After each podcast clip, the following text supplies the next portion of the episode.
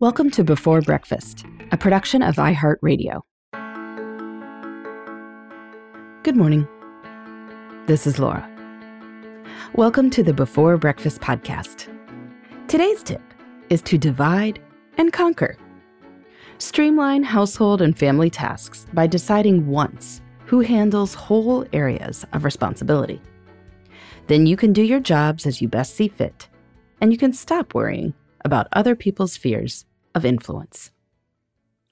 Maintaining a home and raising a family are huge jobs that encompass myriad responsibilities lawn care, home maintenance, cooking, grocery shopping, cleaning, checkups, and the like for you and your kids, managing children's special needs or therapies, pet care, birthday gifts and celebrations, car maintenance, financial management, arranging childcare either full time or after school and in the summers, keeping up with what's happening in your neighborhood or your religious community or your kids' schools, troubleshooting cable and internet issues, taking out the trash and recycling. I bet you could list at least a dozen more areas of ongoing responsibility. We all feel like we are doing a lot. And when we do, it is easy to feel that maybe other people aren't doing a lot. Such is the stuff of so many household arguments. This is especially true because sometimes labor isn't immediately visible. One party might resent spending time cooking dinner if he or she just signed a bunch of kids up for summer camps. But how is anyone else in the household supposed to know that this project just consumed the last two hours? So here is one approach to making the logistics run more smoothly and to limit everyone's mental load. Divide and conquer. List household responsibilities and then assign full responsibility for these tasks to adults and older children in the household. So, for instance, one person might be in charge of grocery shopping. One person could be in charge of trash and recycling. One person could be in charge of bill paying. One person could be in charge of all veterinary care. You get this idea. The division of labor is efficient because people develop expertise. When the sink springs a leak, there is one person in charge of plumbing who knows exactly which plumber to call and what is a reasonable amount to pay for this service.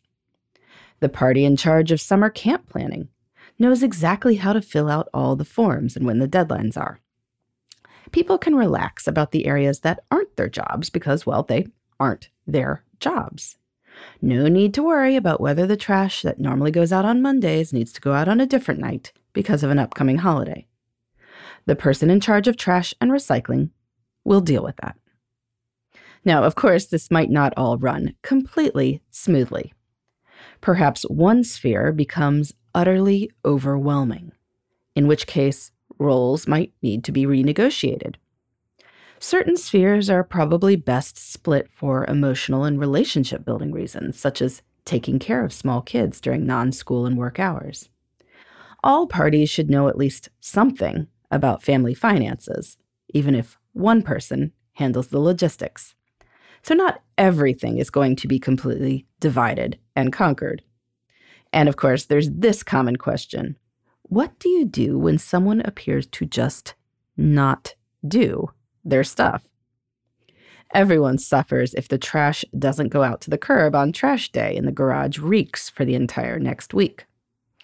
Someone once left a comment on my blog mentioning that in the two parents in this family had decided that party A would always bring the kids to school since party B's job started at the crack of dawn. Net result the children had 50 tardies in the course of a year. Yikes. It is hard to know what's going on in any given situation. I mean, there may need to be some tough conversations. Though, in general, it's best for people to select the jobs that they are most drawn to, or that they care most about, or have the highest standards for.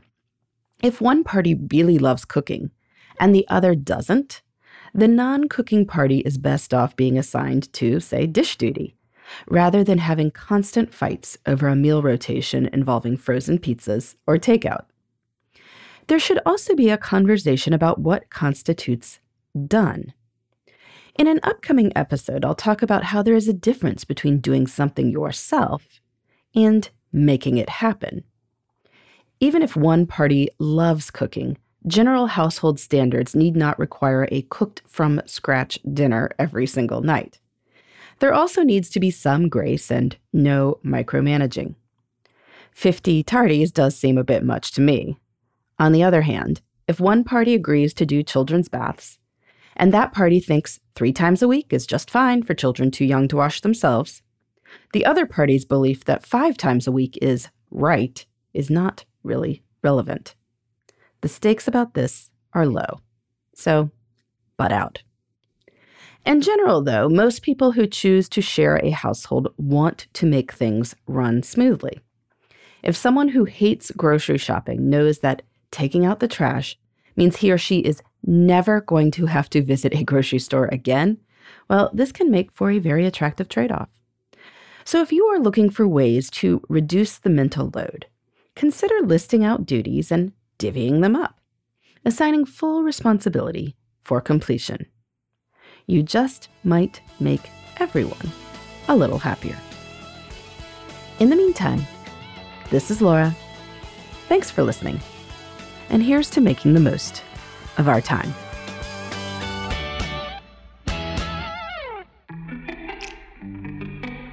Hey, everybody. I'd love to hear from you. You can send me your tips, your questions, or anything else. Just connect with me on Twitter, Facebook, and Instagram at Before Breakfast Pod. That's B E, the number four, then breakfast, P O D. You can also shoot me an email at before breakfast podcast at iheartmedia.com. That before breakfast is spelled out with all the letters.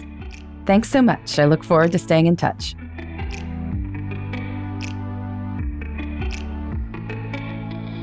Before Breakfast is a production of iHeartRadio. For more podcasts from iHeartRadio, visit the iHeartRadio app, Apple Podcasts, or wherever you listen to your favorite shows.